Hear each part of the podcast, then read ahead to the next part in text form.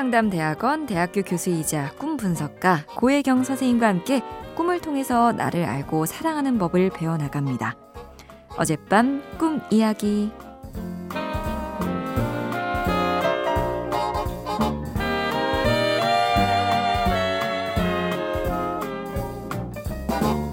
안녕하세요, 선생님. 한연경이라고 합니다. 꿈을 통해서 나 자신을 더 많이 알고 싶은 47살 여자예요. 그런데 얼마 전 저도 기억에 남는 꿈을 꿨어요. 꿈에 사람들 몸에 수없이 많은 유리 조각들이 박혀 있더라고요. 그리고 제가 그걸 뽑아냅니다. 제 몸에도 유리 조각들이 박혀 있었는지는 정확히 기억이 안 나고요. 너무 아파서 고통스러워 하진 않았던 것 같아요.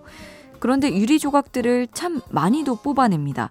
그리고는 자살로 생을 마감한 여배우 집에 가요. 아주 높은 곳에 집이 한 채 있고 거기에 여배우의 엄마, 아빠, 남동생 이렇게 셋이 살고 있더라고요. 그리고 여배우 엄마가 노래를 부르는데 신나는 곡이 아니었어요. 그렇게 그 노래를 듣다가 꿈에서 깼습니다. 선생님, 이건 무슨 꿈일까요?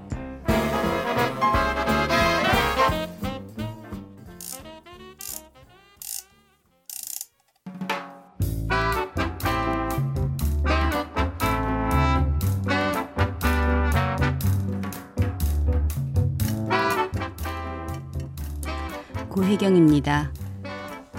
날카롭게 온몸을 파고드는 아픔이 어떤 걸까요?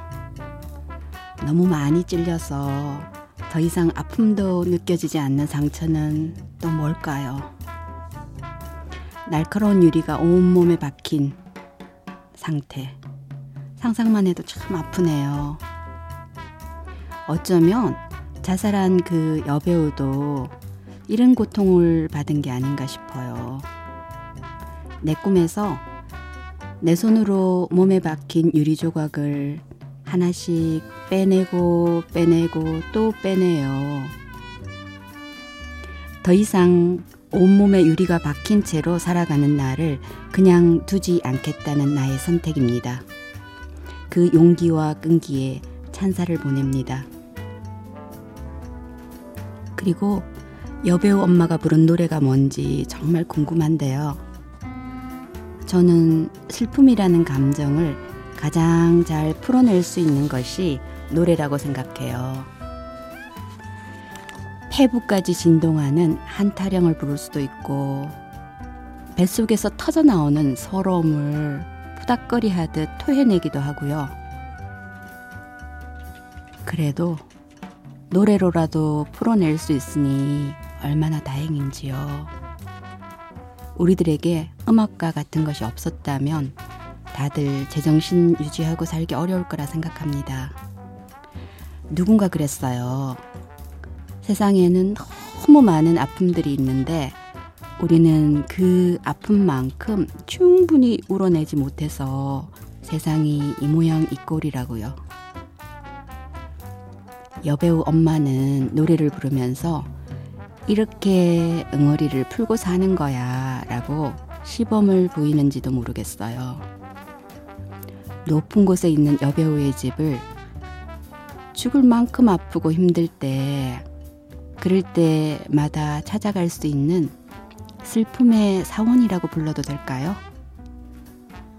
영경 씨가 그런 집이 있는 줄도 몰랐다고 했는데요.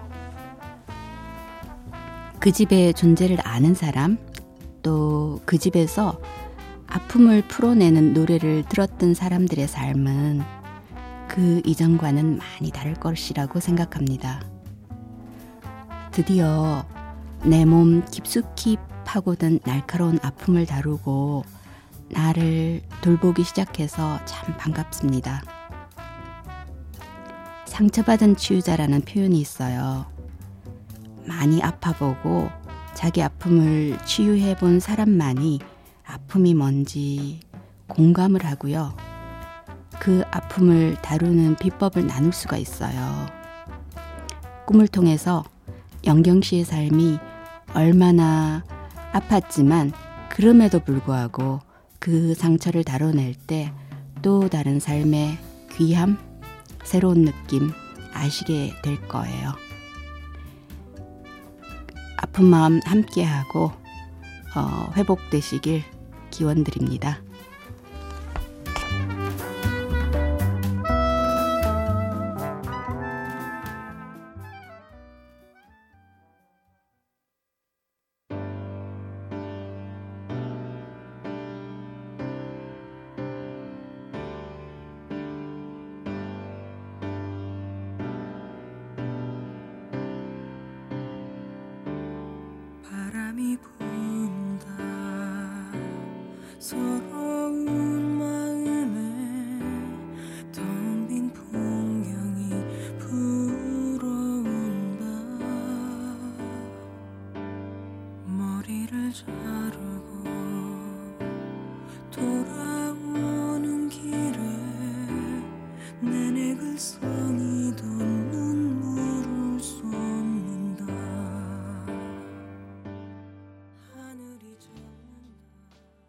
네, 이소라의 바람이 분다 듣고 왔습니다.